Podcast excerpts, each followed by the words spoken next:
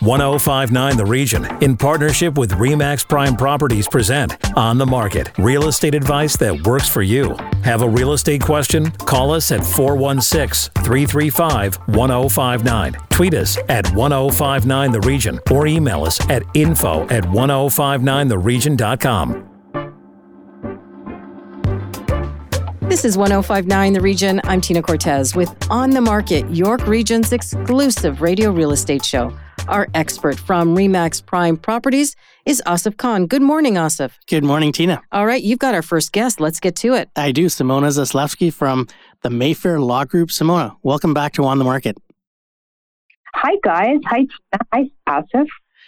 Simona, I know that uh, we were chatting offline a bit, and you said things are looking great at the landlord tenant board. Tell us a little bit more. Wait a second. That's not what I heard. Yeah, no, um, I, I was, you guys did ask me how I'm doing, and I did say that I am extremely busy. And as I mentioned, the amount of calls that I'm getting right now from landlords has increased probably four to 500%. It has been wild lately. Wow. And, and what are these calls about? Is it still tenants not paying? Is it tenants not leaving? Is it a multitude of factors? So that is the base of it, but the common thread between all of these landlords is fear. And I'm finding that they are afraid to do anything.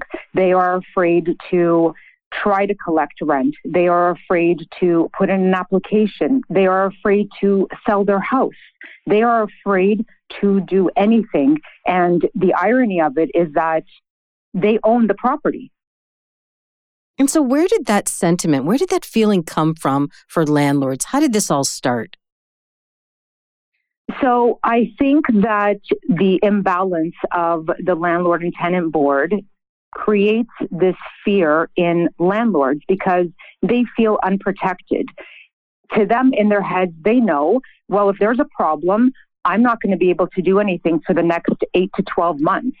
And they are not the only ones who know that. Obviously, the tenants know that very well because if they, you know, if they didn't, then they wouldn't have been acting this way. I have, uh, I have a landlord who called me today that she had filed an N4, then an N12, then an N4 again because she wasn't sure if the N12, uh, because her parents weren't going to be living there full time, only 90% of the time, was she going to get in trouble? And then an N4 went in, and all she did was waste six months of back and forth, and the tenants still haven't paid. And, and Simona, how much do you attribute social media to what's contributing to this fear that landlords have, and, and what's contributing to how tenants are reacting to their landlords? Social media is huge when it comes to this because it allows people that normally would not speak to each other or bump into each other to become groups and they give each other advice, poor advice, illegal advice to do things that they shouldn't be doing. And it, it was not too long ago that something happened in Brampton. Um, a landlord just had enough. And unfortunately, her fear turned probably into frustration, and they caught her on camera holding a knife going after the tenants who have not paid. Have you heard stories like that before? Oh, I probably have heard 20 stories like this in the last 10 days and i even have uh, i even have a landlord whose tenant is literally destroying the property, literally pouring things down the drain, pouring things into the toilet, ruining the, the property, the structure of the property. The neighbors are complaining, and no one wants to listen to his case. And we've, as realtors, we've come across these as well that disgruntled tenants wiring things improperly so that when the landlord comes into the property after they've moved out and they turn the power on, it short circuits and things like that. That, you know, how, again, like with the delays in the landlord tenant board and what's happening in terms of the interest rates, landlords could lose their homes if they don't take swift action. And a lot of these actions by tenants are holding up the sales of these properties or the closings of these properties. How do you, as you know, someone in, in the legal aspect of this, communicate to landlords or tenants to try and resolve something like this? So I have the approach that I am an unbiased person when it comes to a landlord calling me or a tenant calling me. And the first thing I ask both parties, either party, is what is it that you want at the end of the day? What is it that you want once everything is resolved? And I try to almost work backwards into helping them, assisting them into getting that to getting that point in an amicable way without fighting, without any type of negativity towards each other. And, you know, it's difficult because the laws that are available to us, the tribunal that's available to us, isn't available. So, you know, I don't make any promises because I can't make any promises, but I do everything I can in the most amicable way to come to a resolution between both the landlord and the tenant. You sound like a mediator. I feel like a mediator. I feel like a uh, life coach sometimes when it comes to these mm-hmm. tenants, sometimes with the landlords. And it's difficult. I understand things are expensive. And unfortunately, there's no recourse. It actually bothers me. I'll be honest with you. It bothers me to take money from landlords because I know that they're going to be out. I know that they're losing money. And I want to do everything I can to help them without charging them to get to a resolution first. That is my main objective. Tenants as well. And at what point does the frustration boil over and then landlords end up taking the law into their own hands? At, at what point do we draw the line and say to the LTB, you need to step up, you need to clean this mess up? I'm worried that until more things happen like this, what happened in Brampton, what happened in Stoney Creek a while ago. I'm worried that the more this happens, and it's sounding like this is happening more often, that's when the board will say, wait a second, we need to do something. They, they just spent $6 million this year in getting new adjudicators. And that did not help the delay whatsoever. Nothing's changed, absolutely. Nothing's changed at all. The delays are exactly the same. There's no response from the boards when you're calling them. The tribunal really doesn't have any resources for landlords specifically. If you call and ask them for an update, good luck getting on the phone with anybody. Um, th- the money is not being put to where it's supposed to be more progressive for landlords and tenants to benefit from them. Do you think the message is getting to the provincial government? Because, like you said, they're throwing money at it and that's not working. So, what needs to be done? No, I don't think the message is getting to them. Um, the what I try to do is I try to go back. I try to read the law. I try to see if there's a way to uh, maybe change the way that the application is written. Uh, I've been doing research about notice periods and about, you know, having uh, lease terms change. So I've read that when it comes to monthly, you have to give 60 days notice, but there's cases of weekly tenancies where notice period is less. Uh, it's 28 days. So these are just things that I'm trying to do, educate myself even more, educate my landlords and my tenants to see if there's you know some type of loophole that we can get through that isn't the norm. The you know the month to month the yearly uh, leases that we don't have to do the typical 60 day waits. Are you encouraging your landlords or your tenant clients to avoid the landlord tenant board? Yes a mm-hmm. hundred percent. I am doing everything i can to have them resolve it before they even put in that N4 or L1 or T2, anything. And even with that, the tenants, uh, I mean, there's a lot of tenants that, you know, they've been put in a, a tough position with the landlord having to sell, or, uh, you know, tenants that uh, may be forced to leave because the landlord's moving into their home, or the landlord's children are moving into their home.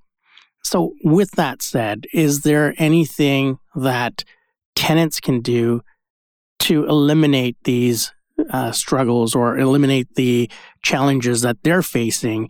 Uh, you know, notwithstanding the fact that the the landlord has their rights because it is their home. But what can a tenant do to protect themselves in that situation?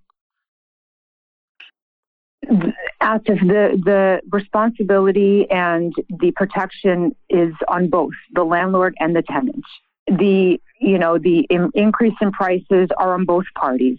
Uh, the expenses are on both parties, and you know to say how to protect one versus the other, it's impossible to answer because they're both protected in the exact same way. I advocate every single time I talk to anyone have a good open relationship with your landlord, with your tenant, you know, check in regularly. Don't leave things until, you know, something explodes or blows up. Be present, be there, you know, have that good, open, strong relationship. There's nothing more that you can do. That's true. And, and the landlord does have a right to protect the tenant's interest in that property. But at the same time, Simona, getting back to the basic, and you started with this, it's the landlord's house. And, you know, how, how do we make it clear to those tenants on the flip side to say, this is not your house, you're living here, but it's somebody else's house? That's right. It's the landlord's house, and the landlord has to make themselves seen. The landlord has to make themselves available. They have to check in, do inspections every three months, go and cut the grass, go and, you know, say hello, have a coffee with your tenant. It's all about building relationships. You build trust. Less things happen when you do that. Simona, always great conversation. Thank you so much for sharing, and we look forward to uh, an update on the LTB uh, in the near future. Thank you, guys, always. After the break, the ins and outs of the home appraisal. This is On the Market on 1059 The Region. Stay with us. Need to connect with Asif Khan from Remax Prime Properties? Call him 416 985 Khan. That's 416 985 5426. Or email asif at thehomeshop.ca. Now, back to On the Market on 1059 The Region. Welcome back to On the Market, York Region's radio real estate show. Over to my co host and our real estate expert, Asif Khan from Remax Prime Properties, with today's next guest, Asif. Thank you, Tina. Joining us next is Claudio Polito from Crosstown Appraisals. And Claudio, congratulations, current president of the Appraisal Institute of Canada. Oh, thank you, Asif, and thank you for having me again. Well, thank you for being here. We uh, wanted to kind of get the uh, temperature out there of what's happening with appraisals in this landscape. I mean, interest rates are high. Are home values actually dropping? Well, we've, we've definitely seen the impact of, I forget how many interest rate increases, seven, eight, nine, mm-hmm. 18, 20. 20 who knows? You, you lose count after a while. And there was a lot of apprehension at the beginning of the month with uh, all the anticipation surrounding will they increase it, will they not increase it? And we, we felt that it, that anticipation or that hesitancy in, in the marketplace with consumers, as I'm sure you have. And yeah. there's definitely been an impact on valuation because of the, the cost of borrowing. And Claudio, can I ask you, let's take a step back. I'm here in the studio with a couple of pros, but I'm not in this industry. For the listeners who maybe are not aware, what is the role of the appraiser? The appraiser provides an independent uh, third party opinion. Uh, it, it's sort of a, a, a secondary uh, check on by, by, by the public, by lenders, by homeowners, investors, and, and, and oftentimes also by realtors. Uh, in these changing times, changing markets, it's often a good practice to to perhaps rely on someone else's opinion as well to perhaps validate what you're thinking. So, can I ask a question? Sorry, Asif, to interrupt here, but what if the appraisal is lower than the offer? What happens there? Well, that's a loaded question. no, well, uh, again, we we we take a we take an impartial third party approach. If the appraisal is lower than, uh, let's say, the purchase price, I'm not quite sure what what happens on the realtor's end and, and the purchaser's end. We oftentimes are engaged by lenders to provide uh, an appraisal, and at that point, what the the lender may or may not do, or the mm-hmm. realtor and the purchaser, uh, it may be a question of coming up with more money or renegotiating, or perhaps a lender has enough latitude to go ahead with the with the mortgage loan. Okay, and I think it depends on how much money is being put down in the transaction. If they have 30, 40, 50% down, then often it doesn't mean that much. But if it's a high ratio mortgage and the value doesn't come in, the lending values are, are mainly for peace of mind and especially for the lender to make sure that there's enough equity in the property that they can lend a certain amount of money. So the, the lender may come back and say, hey, the appraisal was short $20,000, so we're going to lend you 80% of the appraised value and you have to come up with the rest in cash, mm-hmm. which is typically what happens. And at that point, the purchaser would have to put that up in cash and, uh, and make sure they can close on that property. And, and what we find is when you're dealing with a knowledgeable uh, realtor who knows the area, oftentimes the real estate is not a science. There's a lot of art involved with it. And what you may pay for a property may be slightly different what I may pay or what Asif may pay. But if we're all in the same ballpark, things tend to work out. If you're uninformed from out of town using a realtor that perhaps doesn't know the area as well, then you just may not know what the current market state is. And that's where the independent uh, appraisal comes in. That's right. And Claudio, how have you found uh, the appraisal values? I know that when the market was ultra heated, there was an issue because people were paying two, three hundred thousand dollars over asking for these properties, and they weren't coming in at those prices. But have you found that since the market has been a little bit calmer, not as many multiple offers, and also the consumer being a little bit savvy and careful, have the appraisal values been coming in relatively close to selling prices? We've seen more of a typical market in that uh, very vibrant spring market, perhaps a sluggish summer market. And we found in the spring, surprisingly, uh, properties were selling above asking in limited marketplaces, but that was a, for a short period of time. I think enough interest rate hikes put an end to that. But we're finding now the majority of MLS transactions tend to be at market. And, and, we tend to find that statistically over the years. Uh, an appraisal is not only for is, is a value consistent with the area, but it's also about the property. Uh, is there anything about the property we should know? Is the property, you know, the property may be worth it, but perhaps it sides onto uh, hydro lines or uh, an auto body shop, and lenders may want to know that.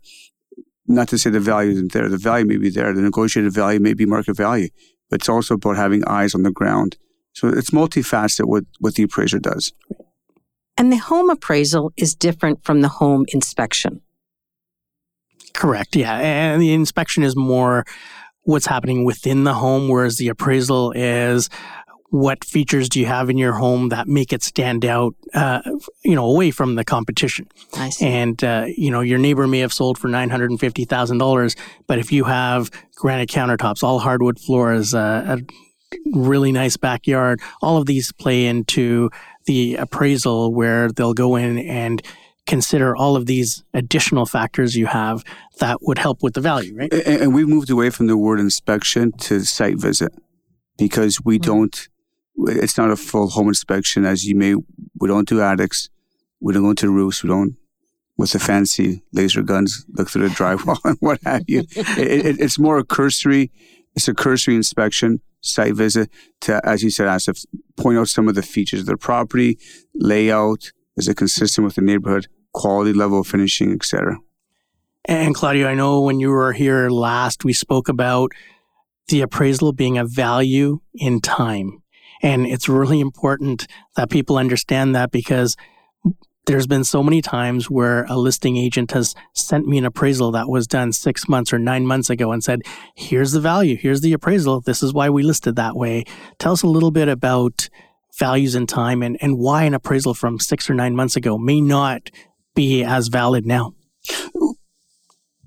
Valuing properties is it's about interpreting the marketplace, the actions of buyers and sellers.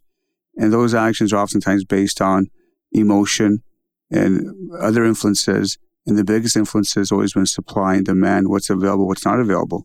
You may find at a point, a given point in time in a particular neighborhood, there may only be two or three comparable properties for sale.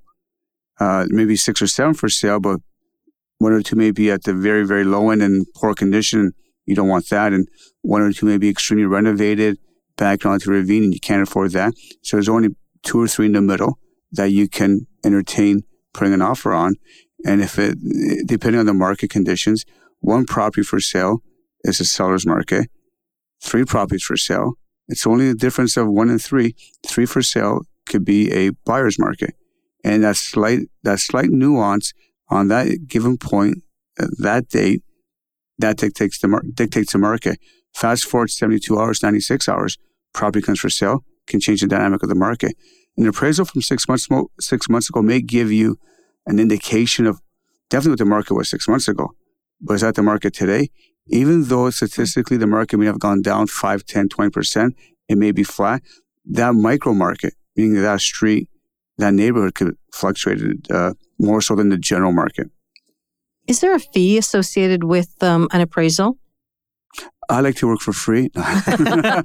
and who picks up the fee? Is it the lender? Uh, d- depending on depending on um, which lender, which type of appraisal. Ultimately, one way or the other, the homeowner, the borrower is going to pay for it. Uh, but depending on the lender, so if, uh, a lot of the, I would say the the big five or six, they may absorb a portion of it.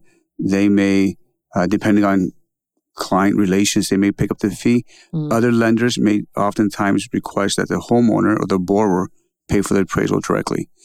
Paying for the appraisal does not entitle you to the appraisal the appraisal is prepared for the client, which is the lender. And oftentimes that's one of the uh, uh, misunderstandings where I paid for the appraisal, so I'm entitled to it.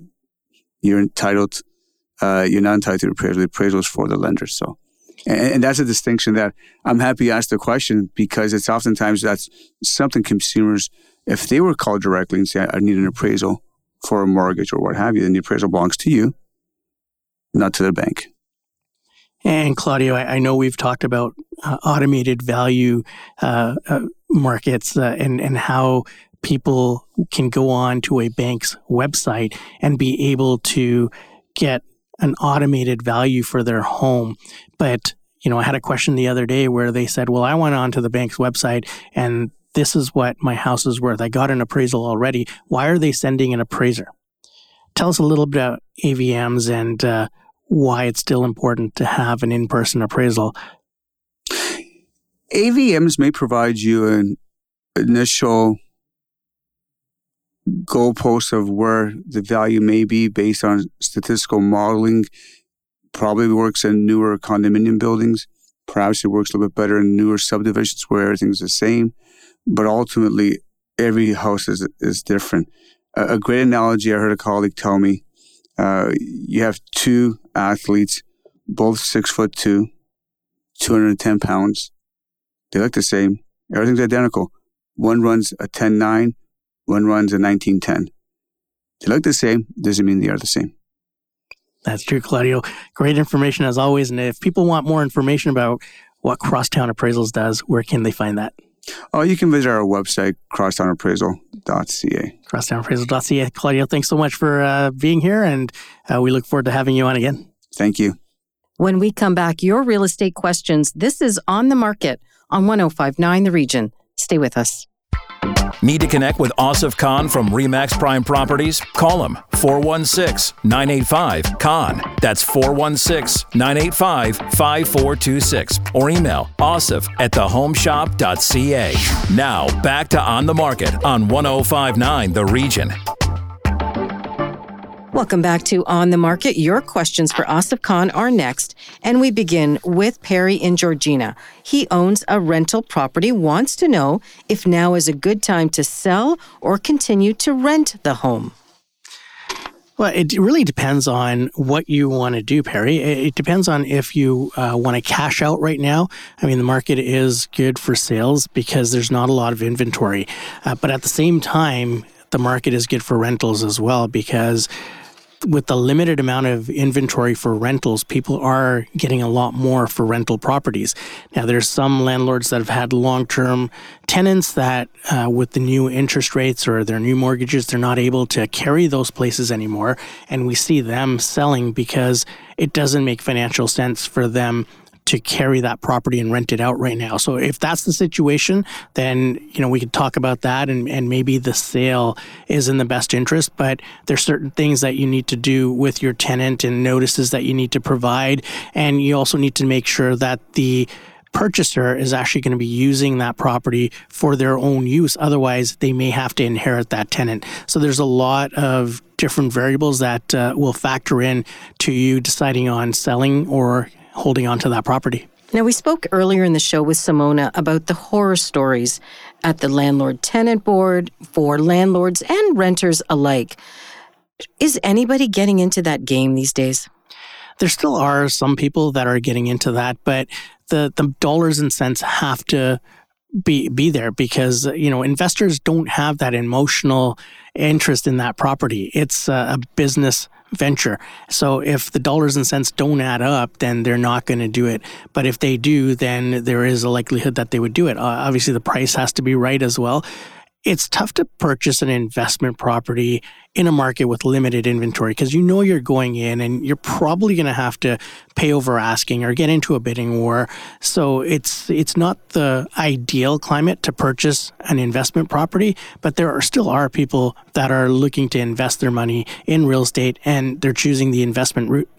We've also heard stories on this show about those who are landlords, small landlords, and they're saying to other people out there, don't do it. It's too much of a headache, especially if you're trying to move that tenant out. Well, the landlord tenant board delays have really caused havoc uh, in the rental business and uh, even the interest rates. I mean, they, they've really increased people's payments of what they're paying. And, and when you factor all of that in, and, uh, you know, it does make for an a situation where people will shy away from renting places to tenants because tenants are, you know, a lot of tenants are taking advantage of the situation with the board delays and trying to get away with things that they normally would not if the board wasn't delayed, if they didn't have eight months or 10 months uh, to drag this out, if they were going to get kicked out in a month. But, you know, if the landlord tenant board, uh, if they can introduce penalties for tenants that try to overstay or or are actually causing hardship to the landlords, then I think that would go away. But at the same time, there's some landlords that are trying to take advantage of tenants because they see that hey, maybe I can get $3,000 for this from someone else rather than have it rented out for 2200 So mm. they're being sneaky and saying, hey, I'm going to move in, so you need to move out, but they're actually going to be renting it out. So they've kind of caused the landlord tenant board to step in and take action against them. And that's what's causing some of these delays is there's some cases that shouldn't be in the landlord tenant board right now because uh, they, they shouldn't they should have been thrown out a long time ago but they're causing these delays and it's making it harder for landlords and for tenants and until those delays go away it could be as simple as hearing cases over Zoom and, and maybe hiring more people to do this and, and getting more of the cases through per day than they are, uh, that should uh, eliminate some of these delays and and hopefully make for a, a brighter future for potential landlords. Moving on to the next question. Francis in Vaughan is a regular listener of On the Market and heard you mention a home's power zones in a recent episode. What do you mean by this term, and how will it affect the possible sale of her home in the future? So, power zones, we mean uh, when people walk into your home, what are the areas that they notice first? What are the uh, areas that really highlight your home? And obviously, the, the major ones are kitchens and bathrooms. And people will always tell you make sure your kitchens and bathrooms are updated. But other areas that have come into play over the last few years have been the backyard. You know, the with people looking for larger properties or not going on vacations as much, wanting to enjoy their home and their space, the backyard really started to stand out for many people. Basement, you know, is there a home theater system in there uh, or a home theater room in there? That's really been a, a key over the last few years. Workspace. Are you able to work from home? With a lot of people either doing a hybrid or a work from home. They want to have that quiet space that they can actually work. So these are power areas uh, that people are looking at right now. And if those are highlighted and showcased well, you have a better chance of selling your home for more money. As a reminder, if you have questions for On the Market, hit send anytime to info at 1059theregion.com. But Asif, our listeners often want to contact you directly. How can they do that? Tina, they can always phone me directly at 416 985 5426. If you missed any part of our show, go to 1059theregion.com or wherever you get your favorite podcasts, including Apple Podcasts, Spotify, Google Podcasts, Amazon Music, and Audible. I'm Tina Cortez. Thank you for listening. Need to connect with Asif Khan from Remax Prime Properties? Call him 416 985 Khan. That's 416 985 5426 or email asif at thehomeshop.ca.